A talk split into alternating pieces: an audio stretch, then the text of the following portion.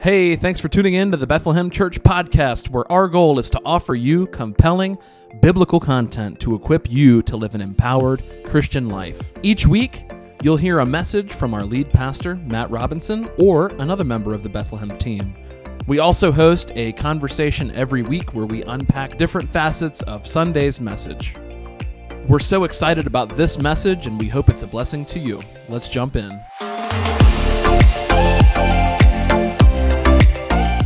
If you have your Bibles, go to Genesis 4. Uh, that's where we're going to be hanging out. And we're going to be talking. He kind of gave the farm away a little bit, and that's okay. Uh, but we're going to be talking a little bit today about the topic of exile. And I think if you put this in your brain, I was thinking about this uh, this morning. Sorry, a little congested. My daughter's been sick all week, and I've been praying that I don't catch it. And I got it. But it's not contagious, it's just a little, little sinus stuff. Um, so if you're in the front row, you're a little susceptible, but not bad. Sorry, Steve. Um, but think about it this way when we think about this idea of exile, and as, as we walk through, you'll see that there's a couple different ways of thinking about it. Uh, but I want you guys to think about the Ukraine. Um, that's a very fresh topic, and I want you to think about uh, the droves of people leaving their homeland because they have no choice, and being refugees and foreigners in countries across Europe. Um, that, that picture in your brain uh, is a lot of what this topic is going to entail and what, what we're going to be talking about, obviously in a, in a different context. Um, but for the biblical writers, exile wasn't just an event. If you read the Old Testament, and I'm glad he uh, gave a shout out, I love the Old Testament very much. Uh, when I came to faith as a teenager, it just kind of came alive to me, and that's pretty much 90% of what I read when I read my Bible. Uh, that's probably strange to a lot of you, but I'm a strange guy, and that's just where it's at. um, but it's, it's great. But there's two significant events in the Old Testament that really shape the conversation and shape uh, how everything comes together. One is the Exodus. If you've ever been to a Sunday school class ever, you know that the Lord led the children of Israel out of Egypt and he parted the Red Sea, all that good stuff. That's the first one. And the second one is the exile, where the same people were driven out of their land because they were evil, right? And so, what I want you guys to think about with this concept is yes, the exile was an event, but to the biblical writers, it is a state of mind, right? This is not just a one time, one off thing for them. Uh, the, the idea of exile and this theme is it permeates the whole story of Scripture. And what I want to show you this morning, yes, we've got some, some practical stuff. We're all here for the practical stuff, right? How does this impact my life? How does this truth impact the way that I live? But I want, what I want you guys to see is that as we walk through this, there are very, when you read the Bible, if you have this in mind, you'll never read it the same because it's there. When you read the Psalms in the morning, it's there. When you read Genesis chapter 4, like page two, three pages in, it's there. Mm, sorry, it's there. Little hiccup. Um, but it's there. And so when we think about the exile, right? When it happened to the Israelites, Babylon came in and squashed them and took them all into captivity, and they were out of their land. And so let's talk about Jesus for a second. Because we're all here to talk about Jesus, right? It got so quiet. Everybody's like, yes, yes, let's talk about Jesus. Um, so Jesus was baptized, right? And we baptize people here. And think about this for a second. Like, Jesus was baptized, people got baptized probably before Jesus was ever even around, but yet this is a it's a uniquely Christian practice that we have. And if we've ever given much thought into what that is, you kind of you get it like, you know, you go down into the water, you come back up and it symbolizes Christ's death, burial and resurrection, right? But what did it mean before that? Because it existed decades before that event had ever happened. And so when we read our New Testament, the first, uh, Mark chapter 1, I believe, I have here in, in the program, uh, it's there. Uh, Mark chapter 1 says this the beginning of the gospel of Jesus Christ, the Son of God, as it is written in Isaiah the prophet Behold, I send my messenger ahead of you who will prepare your way, the voice of one crying in the wilderness, Make ready the way of the Lord, make his paths straight. And John the Baptist appeared in the wilderness, preaching a baptism of repentance for the, uh, for the forgiveness of sins. And all the country of Judea was going out to him, and all the people of Jerusalem, and they were being baptized by him in the Jordan River. Now, if you know this story, you know that uh, John the Baptist is quoting Isaiah 40. And Isaiah 40 is all about the people of God's return from exile. So there's something to this here. So let's put our thinking caps on for a second. Let this just sit in your brain. Listen, this is one of the most rewarding things about Bible study for me. I read and I will just sit in something for days and I will think about it. And I will think about its implications and, and what it, and you just meditate on it. And it's, it's so good. So take, take these ideas and just ponder them. And I promise you, you'll be blessed by that. Um, so, John the Baptist is quoting Isaiah 40. He's talking about the end of exile. So, baptism, in and of itself, has to do with this idea of, of exile coming to an end. And you say, well, how, how does that work? You know, baptism's a, it's a New Testament thing, right? So, when the Israelites were delivered out of Egypt, what happened was they passed through the waters. And Israelite thinking, like passing through the waters, like that's what they did when they went out of Egypt. When God parted the waters, he brought order to the waters in Genesis 1. Like all of these things are related. And so when, he, when they pass through the waters, the picture there is Egypt is always, a, in the Old Testament, you always go down to Egypt, whether you're north or south of Egypt. That's just the way it's described. And that's because Egypt is viewed as like the underworld of the Old Testament. Can you tell they didn't like Egyptians? They're like, no, that place right there, that's hell. That's what we're going to call that, basically, is where they were at. And so when you go down out of Egypt, when you come up and you're brought through the waters, you're brought into the promised land where you have God's presence and where you have new life. And so this idea of, of passing through the waters carries into baptism. And it's tied to the end of exile because when the Israelites were in Egypt, they were in exile. They were a people that did not belong there, they were not from there. That was not the land that God had promised to their fathers. And so the picture here, when you pass through the waters, you are passing from death into life. That's what it was for the Israelites. That's what it is for us today. And so when John is baptizing people in the Jordan River, what they're doing is these people are coming and they're saying, hey, we're back in our land, but the presence of God is still not here. We're, we're here, but it's not like it was when David was king. And so, what we need is still, we're back in our land. We're not in Babylon or Persia anymore, but we need release from bondage again. That's what baptism meant to people in the first century prior to Jesus coming. They would go to John and they would say, Baptize me, because I'm identifying with the fact that we need to be released again from exile. We need to pass through the waters again and, and have God's presence come back to our land.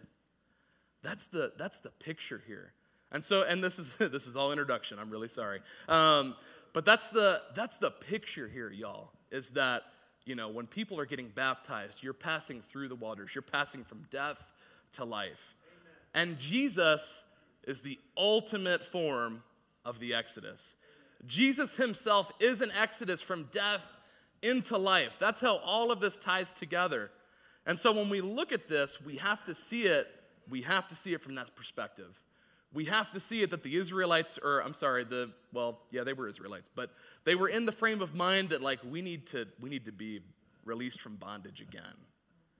And we all sit here today and we all got, we all got problems, right? And yes, if we're believers in Jesus, we know that he has ultimately like eliminated our bondage. We are free people, right?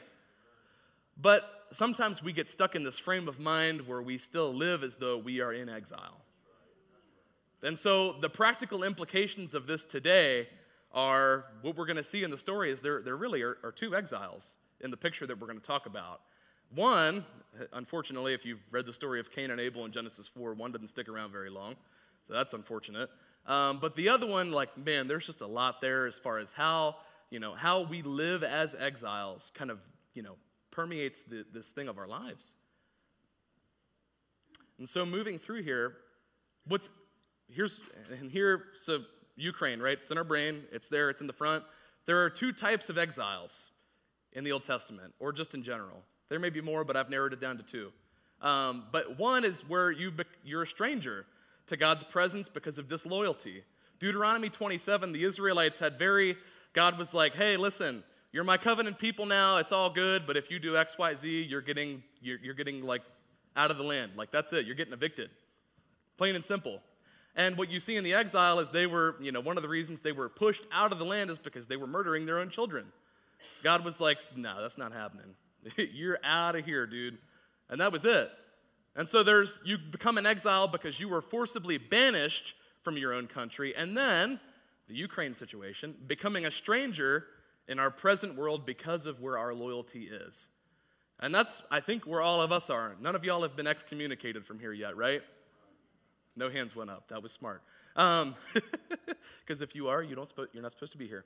Um, but we're, we're all strangers in our present world. We're, we're just kind of passing through. And to kind of illustrate that idea, uh, Hebrews 11 has this to say Therefore, from one man, and, uh, and him as good as dead, were born descendants as many as the stars of heaven, talking about Abraham, and as many as the innumerable, innumerable grains of sand by the seashore. These all died in faith, the patriarchs, not having received the things promised, but having seen them and greeted them from afar off, and having acknowledged that they were strangers and exiles on the earth.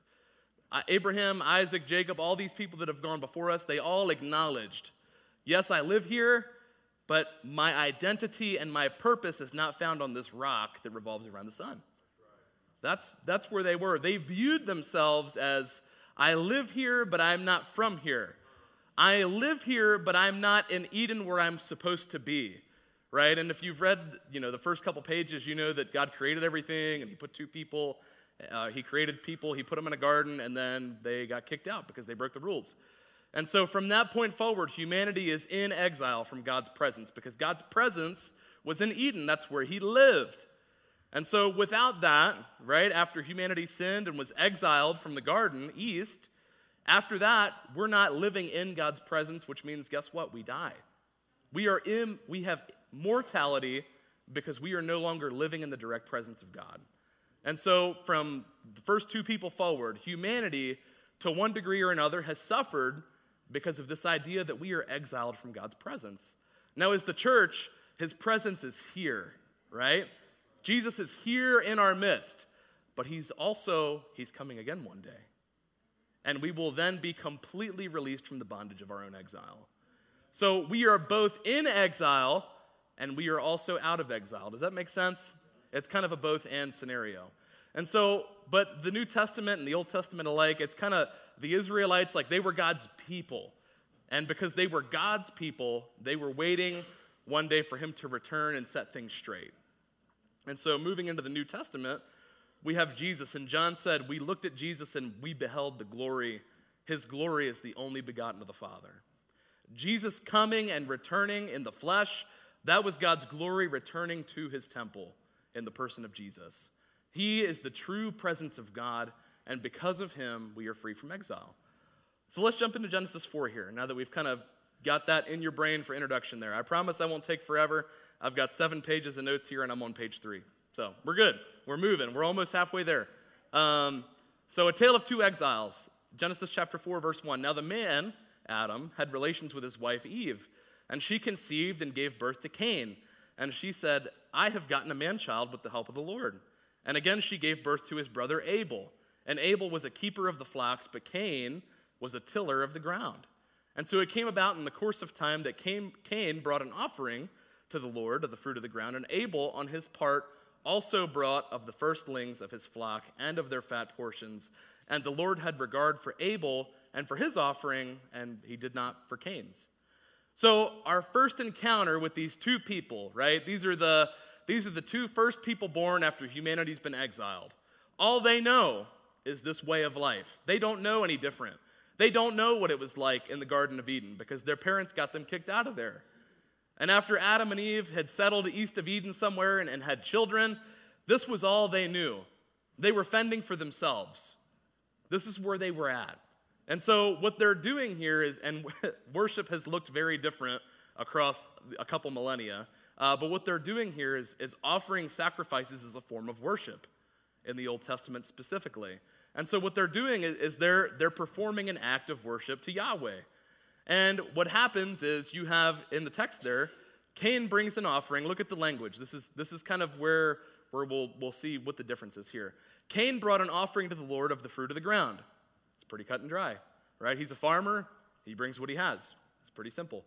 Abel, on his part, also brought of the firstlings of his flock and all of their fat portions. Look at the, the extending amount of detail here of what Abel brought versus what Cain brought. And, you know, one guy brings vegetables, one guy brings steak, and God said, I'll take the steak. Take that, vegans, right? Just had to throw that out there. Um, but, and there's a, on a serious note, there's a lot of people that take that view. That God was like, nah, meat's the way to go, man. Like, he likes that. He doesn't, you know, what, whatever. Um, take a, a sip break here. But um, I'll be here all week, literally, because I work here. Um, but um, so looking at this, though, it's not about it's not about the kind of offering that was brought. It's not about vegetables versus meat. It's not about one versus the other or God not liking Cain and liking Abel. What matters here is the sincerity. And think how many of you have ever like been like farmed before? Okay. So most of you probably won't. I, I have not either. Just you know, being transparent. um, I was born and raised in bullies quarters, so there, we, there you go. Um, got farms, but no livestock, really. Um, but think about it this way like, how much effort does it take to slaughter an animal and prepare a meal from that, right? And, and to bring not just like a meat, like the what it's talking about here, the fatty portions, like that was like, if you're killing a cow, like you're bringing, you're bringing the most expensive thing to the table here, right? And so the contrast that's drawn here, the text is, is pretty clear like, hey, Cain grows things, and he just he picked up some stuff and brought it. And Abel, he keeps livestock and he brought stuff, but he brought the best that he had. He put time, effort, and energy into this thing. He probably, it probably took him days. And Cain, I, I identify a lot with him because he probably woke up and was like, oh man, it's Sunday. I gotta, what am I gonna, woo, there we go. like, what am I, what am I to bring for worship today? All right, let me run outside. I'm to grab some carrots, grab some cabbage. That's good stuff, right? He can, God can make a soup or something out of that, right? Like, that's, you know, Cain probably overslept. He was probably the last one to the worship session, right? And then he gets there and he's just, he's like, well, here you go, right? And Abel's like, nah, man, I spent, you know, I, this meat's been marinating for weeks. You know, I've been excited to present this gift to the Lord. And as we look at this, like, God did not receive Cain's offering. He did not receive it. And we'll see kind of how the story unfolds, how big of a deal that was. But Cain just brought some stuff he dug up. Abel brought the best that he possibly could. So let me draw the contrast here because this is going to it's going to kind of be the table that we play from from here on out. What's the difference between being in exile, right? Because these they were both in exile. Both of them born outside of Eden both of them children of the same parents, both of them worshiping the same God. So, what is the difference between living in exile and just being in exile? Does that make sense? There's a difference, and it's a difference that is shown between these two guys. The difference, number one, is sincerity. How do, you, how do I know if I'm living in exile, if that's my reality that I'm faced with, and I'm just choosing, choosing to live there? You know, it's like people that choose to be upset all the time. It's like the people that you don't want to ask how their day was because you know it's going to be like, I'm going to be here for a half hour. Oh man, let me tell you, I woke up and I had this bump on my back. And ever since, I just, you know, it's, it's just one of those things. And you're like, wow, that's crazy, man. And they just keep going. And listen, as a pastor here, like if you have woes, please come to me with your woes. It's totally fine. totally fine. I will never use you as an illustration. It's, you know, it's totally cool. But but think about the, you know, sitting in that and, and, and allowing your, you know, your, the reality that you perceive around you to shape who you are as a person. And we're all shaped by our reality and our, our personal experiences to a certain extent, but, but there is a truth that transcends all of that. One of these brothers understood that, and one of them did not. And what that produces is if you're living as an exile, is it produces insincerity, right?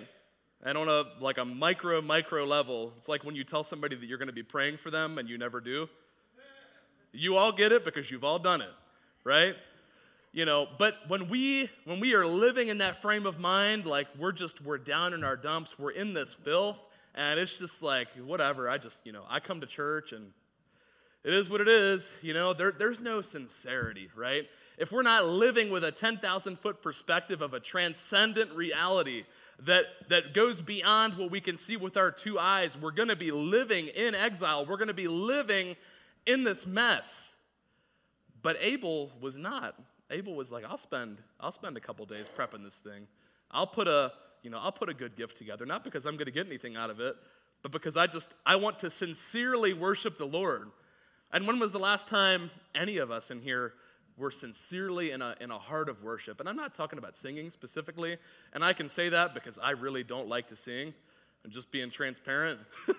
like, that's not my thing. But when was the last time that you were sitting in your car or you were sitting at home at night and you were just like, man, God, you are so good. Not because of what I have sitting around me as a, a, an American in the 21st century, but because just of, of I am just in awe of who you are and what you've done in our world, in our midst. And if you haven't been there in a while, you're living in exile. If you haven't been there in a while, the good news is you can be there. But you got to get out of that funk mentally. I was, um, this kind of ties in, I was working on my car yesterday.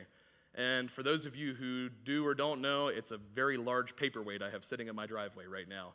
Um, it's a 1995 Eclipse GSX. It's all wheel drive, turbo, super sweet, uh, but it's a brick. Uh, so at some point in five years, it may be nice. We'll never know. Uh, ask me in five years. Thank you, Mike Beard, wherever you're sitting. Um, there he is. He was like, "Man, I got this. I'm, you know, I'm trying to get my house straight, and I just got this car sitting in my driveway." And I was like, "Really? You got a car sitting in your driveway that you don't want, huh?" I was like, "Well, me and uh, where's Jason?" I was like, "Jason, get your car trailer. We're gonna go pick that thing up." and it has not ran. I've had it for about a year. Um, but yesterday, I put it up on blocks and I pulled the fuel pump out of it because that's the issue. And I pulled that thing out. I wish I had a picture. I should have put it in the thing. But boy, it was nasty. It has been sitting in bad gas for like seven years, maybe more. And if you know anything about ethanol, you know that it does not treat metal or anything else it touches very kindly. But this thing, Ryan's like, I get that. I, am tracking with you. We get each other. Um, but I pulled this thing out and it was nasty.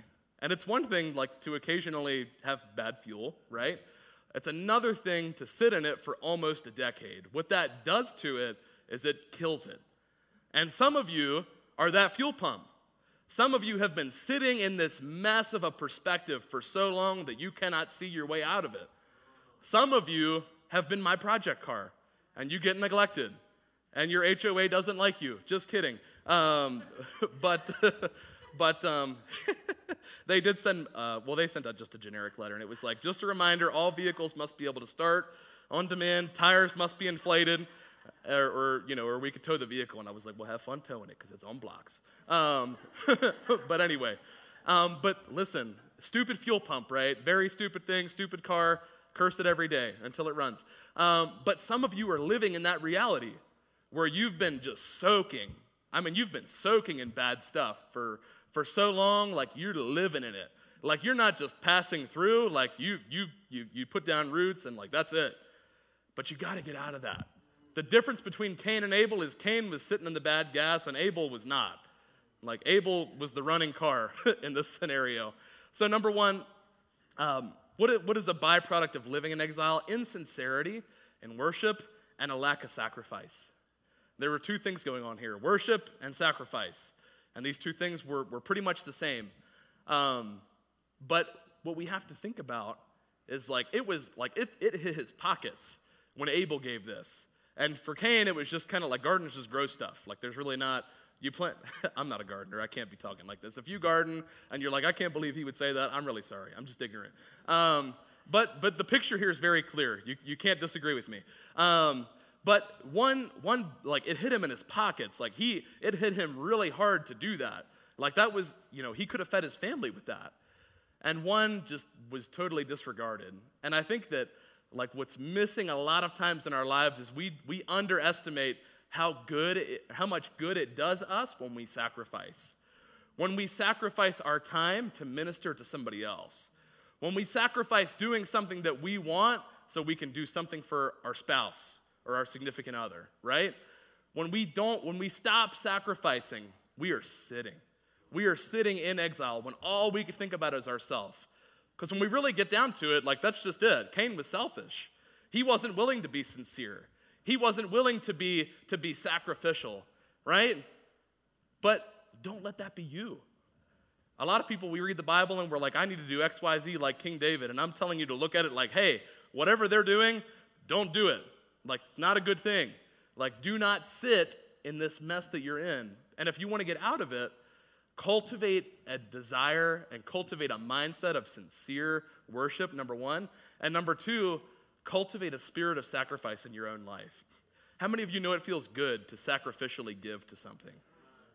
Whether it's your time, whether it's your money, whatever, whatever you give to the Lord, like it feels really good and it gives life to you. Yes, it's a sacrifice. Yes, it takes up your valuable time and resources, but man, man, it feels good. It feels like you're doing what you were created to do, right? So have sincere sacrificial worship. To have an abundance of these two means that we understand the circumstances that are around us don't dictate how we respond. Right? If we're, if we're living in that, if we're living with this idea of being sincere and sacrificing, we, we understand that what is around us, the circumstances that befall us, like they don't define us. You know, we're gonna, we're gonna continue to push forward, whether, whether what goes on around us, you know, likes that or not. And to lack that is to allow our circumstances to control our conduct. Some of you are in a place where everything that happens to you in your life, it dictates what everything else. It snowballs, right? I would have been in church if fill in the blank. Things that we hear every week, right? And I'm not hating on you if you're watching online, whatever camera's looking at me right now. Um, but, you know, we make up excuses for things because we allow our, our circumstances to dictate what we do with our time. We just do. And so choose to be in control of how you respond. You, don't, you can't control your circumstances, right? There's only so much that we can do in this life to really control what happens. And any of us who have been around for any length of time, I'm 26, so some of y'all are looking at me like, you have no idea. and I don't. I'm very privy to that. Um, but there's only so much we can do, right? We can't control our circumstances, but we can control how we respond to our circumstances. Moving through the story here two exiles, same circumstances, two different responses. The Lord said to Cain, Why are you angry? I look at Cain in this. I, I work with uh, teenagers, so I look at him kind of like the, the, the, junior higher or high schooler, depending on your maturity level, where he's like, Why are you angry? Why is, why is, your, why is your countenance fallen? If you do well, will not your countenance be lifted up? And if you do not well, sin is crouching at the door and its desire is for you, but you must master it. And God goes to Cain and he's like, Hey, man, why are you upset? You know? And Cain's probably sitting there like, I'm not upset. You know, any of you who have teenagers, hey, what's wrong? Nothing. you hear it all day long. It's the same thing. Like, Cain is that teenager, okay? God's like, hey, man, like, you know, it doesn't have to be this way. Like, you know, he's like, I don't have a problem, you know? like, it's the, it's the same, it's the same mood. And so there's some dialogue happening here. And by the way, like, some of us in this room are like, man, I wish, I wish God would just tell me what to do sometimes. And I'm with you, right? But let's pause and think about the story here for a second where God is communicating with Cain. And Cain says, Nah, man, I'm not doing that. Like, we don't get it.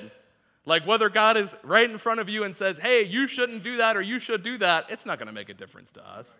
He's in here, right? He's talking to you, but we choose not to hear it, you know? And so, for, for all of you who have ever thought that, here's a prime example of an example, or an example of an example, uh, of a scenario where that just doesn't go well, doesn't go how you'd think it would. So here's the downside for both exiles, right? You have Abel, good dude, sacrificially gives. He's sincere in his worship. He's just a good guy from, from what you get from the text. He's got like three verses, very little screen time. Um, you know, there's him, and then there's, there's his brother who's got the bad junior higher attitude, right? They were both created in God's image. They were both created to rule over God's good world. Genesis 128, like that is the dominion mandate. Mankind was created and God said, "Hey, this little Eden that I'm putting you in, I want you to take that and I want you to make the whole world good." Like that. Like that's what we were created to do. Fast forward like, you know, a couple hours later, we've messed up. And here we are in a position where God says this at the end of the verse. He says, uh, If you do not well, sin is crouching at the door and its desire is for you, but you must master it. We've gone from being given dominion and rulership over God's good world in partnership with Him to now having to rule over our own sin, is our task. And all of you who are sitting here are like, yeah, that's pretty difficult. Yeah, I have a really hard time telling myself no. I had, I personally, we went to McDonald's last night. We were here at the church, and I was like, babe, how do you feel about McDonald's? And she was like, I don't feel good about it, but I feel good about it. So let's go to McDonald's, you know? And we did. and I'm reaping the consequences and how I wake up today. It's like a McDonald's hangover. Can I say that? Yeah. anyway, uh, sidebar. But we're, we're in a position now where we have been like, we have downgraded ourselves to ruling God's good world to just trying to keep up with the messes that we create, right? I don't know about you guys, but I make a lot of poor choices and make a lot of mistakes. I just do. Ask my wife, she'll tell you. Um, sorry, you're in here, you asked for it. Um, but, you know, that's just where we are. And so, how do we deal with that? How do we do that? Well, earlier in the verse, God says, if you do well. Now, if we look at the vocabulary there, if you read, uh, if you read Hebrew, which I know pretty much nobody does that these days because it's been a dead language for a long time, um, at least this form of it. Um, but the, the word used to do well is, uh, let me see if I can read that here. It's, it's tetiv, uh, which means to do well, basically. Um, but that word is related to the word tov, which means good. Hang with me here. This is important. Hang with me. So that word is used like a bajillion times in Genesis 1 and 2 to describe what God is doing, God's good world. He looked at mankind and said, It is very, very good. Or it is very, yeah, very good. Uh, in Hebrew, it's tov tov. They just say it twice, and it's like, that means it's awesome. Um, but um, that's, that's kind of where that language is coming from. So God's like, listen, if you do good, if you do tov, if you're working to, to, you know, to get back to where we were, right? Because they're in exile, and God's like, if you just do well, if you just do what I've called you to do, I created you to bring the goodness of Eden to the whole world. If you just do that, like you'll be fine. But if you don't do that, sin is crouching at your door. And for all of us here, none of us existed a couple millennia ago or whenever this scenario actually happened, but all of us today have the same responsibility. We want to spread the goodness of God to the whole world.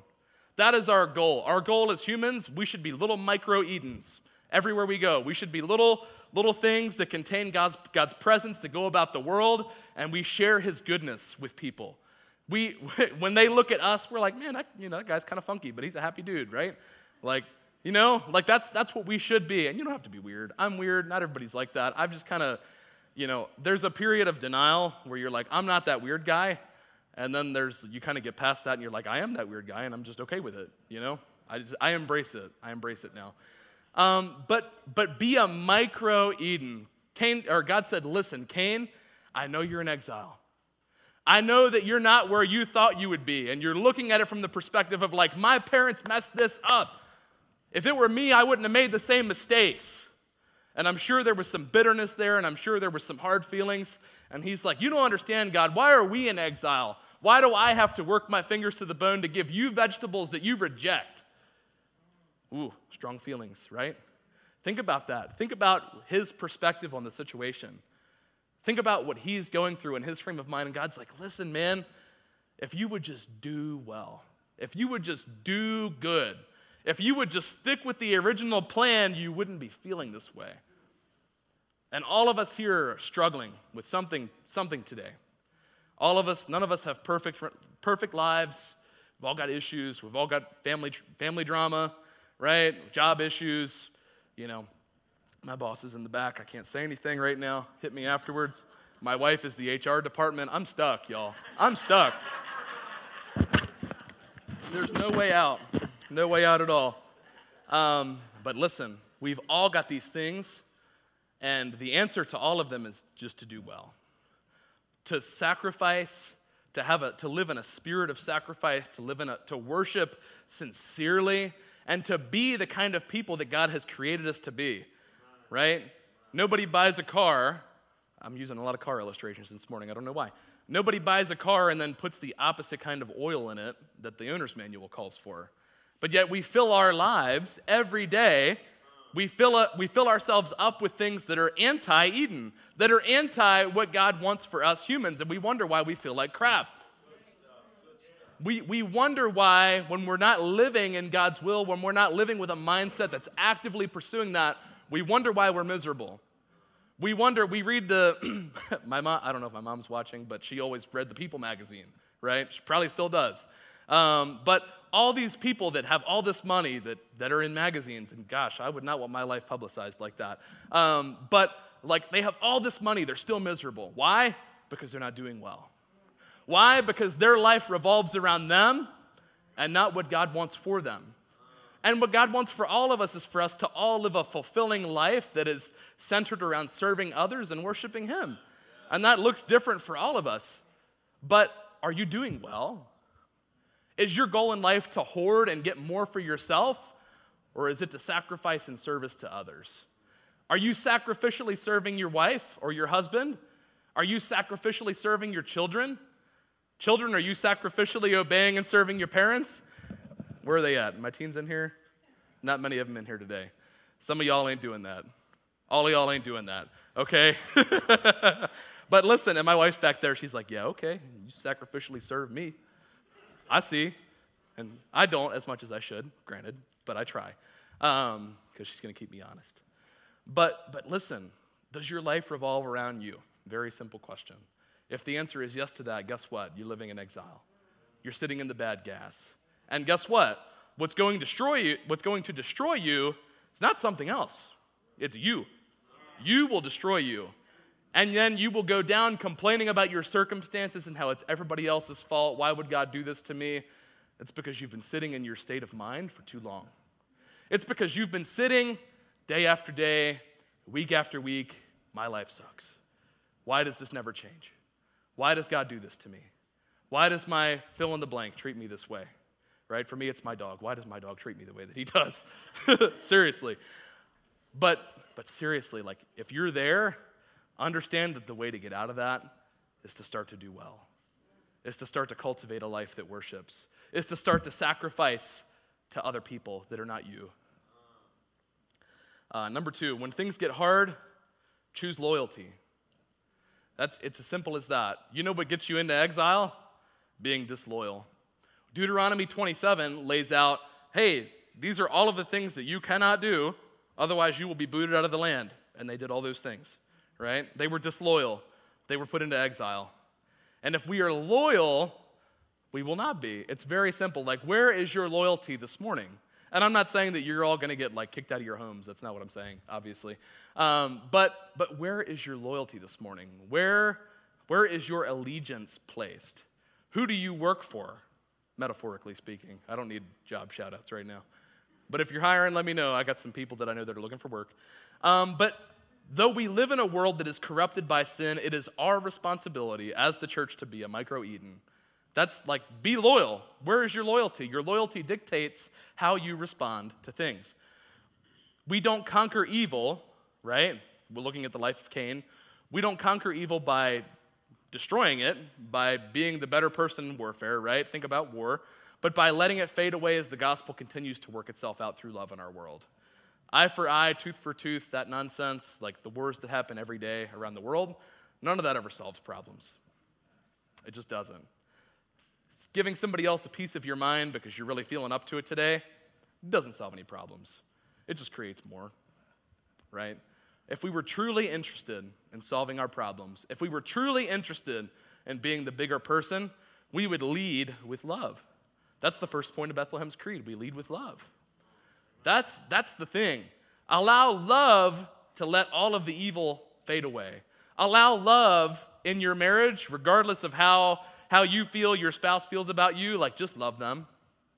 Just sacrificially serve them and see the difference that happens. With your children, just love them. And, and I, what I don't mean is, is spoil your children. That's not what I'm saying, right? Because there's, you know, parents in here, you all know what's up with your children. You really do. Um, but, but love your children. The Bible says that, you know, fathers, like, don't, don't stir up wrath in your children. Like, don't create more problems, don't create more strife. Just love. Just lead with love. So, the consequences of living in exile, we're almost done. So, you guys know the story. Cain told his brother Abel, and it came about when they were in the field that Cain rose up against Abel, his brother, and killed him. And the Lord said to Cain, Where's Abel, your brother? And he said, I don't know. Am I my brother's keeper? And he said, What have you done? The voice of your brother's blood is crying to me from the ground. Now you were cursed from the ground, which has opened its mouth to receive your brother's blood from your hand. And when you cultivate the ground, it will no longer yield its strength to you. You will be a vagrant and a wanderer on the earth. Cain's getting exiled again. Cain said to the Lord, My punishment is too great to bear. All of a sudden, he's concerned, right? Behold, you have driven me this day from the face of the ground, and from your face I will be hidden, and I will be a vagrant and a wanderer on the earth. It's like he's repeating exactly what God just said. And whoever, oh, just lost my spot here. Hold up, hold up. Okay, here we go. Uh, whoever finds me will kill me. So the Lord said to him, Therefore, whoever kills Cain, vengeance will be taken on him sevenfold. And the Lord appointed a sign for Cain, so that no one finding him would slay him. Then Cain went out from the presence of the Lord and settled in the land of Nod, or Nod, east of Eden. And Cain had relations with his wife, and she conceived and gave birth to Enoch. And he built a city and called the name of the city Enoch, after the name of his son. So that's kind of the end of the text that we're going to read, and this is like lightning round. We're wrapping up here. This like the culmination uh, of these ideas is here. Let me just this isn't in my notes. Uh, you won't see it, but let me just say this: like Cain was concerned for his life, and God said, "Oh, okay, you're concerned for your life. I'll mark you so nobody kills you." God's desire when he when he disciplines us, when he punishes us, his intention is never to harm us.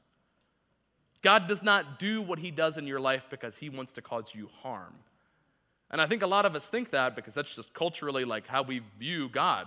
That he's like the guy in the sky who's watching our every move, and when we mess up, he's gonna hit us, you know, hit us over the head with something. But that's not it. His intent isn't to harm us. He wanted Cain to see the gravity of his decision, and he wanted to discipline him in a way that would change the course of his actions. But ultimately, his goal wasn't to harm him. God just wanted to right the situation. You know what I mean? And I think, I think that's just really good perspective. If you're, if you're missing that in your mind, if you view God that way, understand that even in a very dark circumstance like this, like Cain could have been wiped out. But that's not what God did, right? His intention is never to harm. So here's some interesting stuff. Cain settles in the land of Nod, which in Hebrew means wandering, which is funny because God said that he would be a wanderer, which is the Hebrew word nod. There's like some word wordplay going on here. Um, so one of the, the ultimate end to living in exile, right? We're wrapping up. The ultimate end here is wandering with no real purpose, desperately creating twisted imitations of what Jesus wants for our lives. And if you go to the program, I've got like a ton of stuff that I cited in there that I'm not going to read because it would take forever, but it really helps give you a full picture. Uh, so go read that later this afternoon. But basically, what Cain is doing, he messes up, he gets exiled again, right? And the picture is that Eden is, is, is portrayed as this mountain garden thing, and Adam is exiled east, and then Cain is exiled even further east. And it's as if he's just on a downward, it's like downward from Eden summit, all the way to the bank, right? That's, that's what happens. And so Cain, you know, he comes to his senses in the discussion. He's like, oh my gosh, what have I done? My punishment, it's, it's, it's far greater than I could ever bear. And God kind of is like, all right, we'll, we'll give you a mark. Nobody's going to kill you, but get out of here, you know, kind of that thing. And Cain leaves, and, and him and his wife have children, and he names a city after his son. And he builds a city. And Cain's, uh, his children and his grandchildren are kind of credited with uh, some societal developments like metalworking and music and some of these things. Um, but what Cain does, guys, and this is like when we're reading the picture, like literarily, kind of with the theme of it, what Cain is doing is he's recreating the Garden of Eden scenario with his own methods. In the ancient Near East, you attained eternal life through your lineage. You lived on through your children. He says, You know what I'm going to do? I'm going to build a city that offers the same protections that Eden did for my parents, and I'm going to name it after my son. So even after I'm long gone, my legacy will live on. I will attain eternal life, what we lost in the garden, and I will attain protection and development and all of these good things that a city has to offer, and I don't even need God for that the ultimate end to, to living in exile, not being in exile, but to living in exile, living in the mess, the ultimate end is that you end up a wanderer. A wanderer who tries to fabricate and create falsehoods that look like what God wants for your life, but, but it's just garbage. It's like when Jesus looked at the Pharisees and he says, You guys are a bunch of graves that are painted white. You look nice on the outside, but on the inside, you're just full of bones. You're full of death. And there's some gravity there. And if we're not careful, right, and this is why, and once again, there's a fine line that we walk, right, between being in exile and living in exile. It's a fine line. And that's why it's important when you look at your life and you look at how these things play out, like, oh my gosh, you know, am I, am I worshiping sincerely? Am I selfish? Like, these are signs that, that you're living in it. You're not just a part of it. You're, you're contributing to that system. You're contributing to your exile. And what that leads to is an endless state of wander. What else comes from that? Number point number two out of three, and then we're done. A family wrecked by sin. If you guys look at, at Cain's lineage in the end of the chapter, I know I'm going long, really sorry, um, but I'm almost done, promise. Um, when you look at Cain's lineage, his grandson is a guy named Lamech. And there's some stuff in there in the program that you can read about that, but Lamech was basically like a warlord. Like he was like the first of its kind, like he was very, like you thought Cain was a sick dude, his grandson Lamech was even worse you know and he, he, there's like a poem where he like you know he's kind of telling his wives about how he killed a young man and he deserved it. And it's like, it's like this whole sick, twisted thing. Um, and, you know, the whole, the societal progress piece where all of these, you know, you have the line of Seth who was born after uh, Abel was killed, and, you know, his line isn't credited with anything. And then you have Cain's line where they're like, yeah, city building, music, metalworking, all of the things that make a society what it is, they come from Cain. And guess what? They're all tainted. They're all tainted by our own sin. And what is produced from this life of exile, what is produced from living with Cain, or living as Cain, so to say, is a family wrecked by sin. It's a legacy that is tainted. It is a legacy. We, we all want to leave behind something for our kids, right? Whether it's money or, or just a good, a good family name. But if you want that and you're living in exile, this is what you will pass down. You will pass down sin and corruption. You will not pass down the good things, right? Nobody will remember you by what you wanted. What they will remember is the reality. And that's a, boy, that's a big thing for those of us who have young or even older kids. Like, they're your future. The Gen Z, the future of our, of our country, right? And that's a scary thought for some of you. You're like, oh my goodness, you know, we really messed up with this one. I would disagree. I love you, Gen Z. But um, anyway, but, but think about that. The implications of living in exile are that not just your life being a mess, not just your life being a, a, a product of, of poor choices that you made, but what grows from that, generations and generations later. And what stems from Lamech is a couple chapters later, you've got the flood. God looked at the world and said, Their hearts, their, their thoughts are evil continually. We're, you know, we've got to hit a reset button here. Like, think about, and Cain, Cain was probably in the mindset, like, I'm just doing me, man. I'm just living my life the way that I want to. It's nobody else's business. How many times have we heard that? When you're like, hey, you shouldn't be doing that. And they're like, ain't your business. It's just my business. It doesn't affect anybody but me. And that's what Cain said. And guess what? What happened with his lineage was everybody's business, right? Like our choices are not confined to us. And the things that we do will impact not just us, but generations farther. And so today, my notes are kind of cut off here. And so today, what I want to, um, what I want to kind of land on here is, is just thinking about this idea, and I want you to ask yourself this question. And again, ponder these things, but are you living in exile, or are you just in exile? Because all of us are exiles. All of us are estranged from God's presence to some degree, and we're waiting for Jesus to return, and we're waiting for the ultimate exodus. But are we hoping for that, or are we just kind of surrounded by the funk that we have going on this morning? Let's, let's challenge ourselves with this this morning, just by way of review. And there's, again, there's some stuff in the, uh, the program here. And the last thing, listen, we'll end with this. Don't settle for cheap imitations, right? We all think the stuff from wish.com looks good, but when it comes in the mail, it's really no good, right? It's just not. But, but listen, if we choose to live in exile, your life will be the wish.com version of what it could be. Don't be the wish.com version of what you could be. Thanks for tuning in for this message on the Bethlehem Church podcast. We hope it was a blessing to you. If you want to know more about us, feel free to check out our website at bethlehemchurch.cc. And also, in every message that we publish, you'll find our sermon notes in the description, and we hope that you'll study these topics further. We'll see you next time.